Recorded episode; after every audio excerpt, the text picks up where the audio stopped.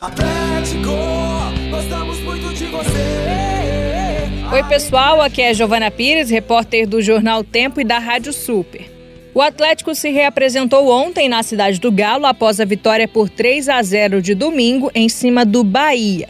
A novidade é o retorno de Eduardo Vargas, o jogador chileno que testou positivo para a Covid-19 antes da partida contra o Corinthians pelo Brasileirão, cumpriu o isolamento de 10 dias e voltou aos treinamentos.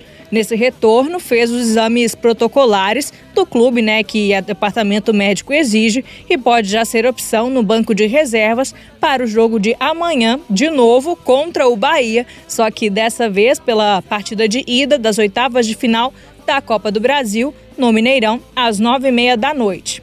Quem também aparece como opção é o atacante Savarino. O venezuelano foi poupado no jogo de domingo contra o Bahia por um desgaste físico e deve aparecer amanhã no time titular. O treinamento do Galo de hoje, na cidade do Galo, né, no centro de treinamento do clube, é às três e meia da tarde e é a última preparação antes do confronto pela Copa do Brasil. É isso, pessoal. Um abraço e bom dia.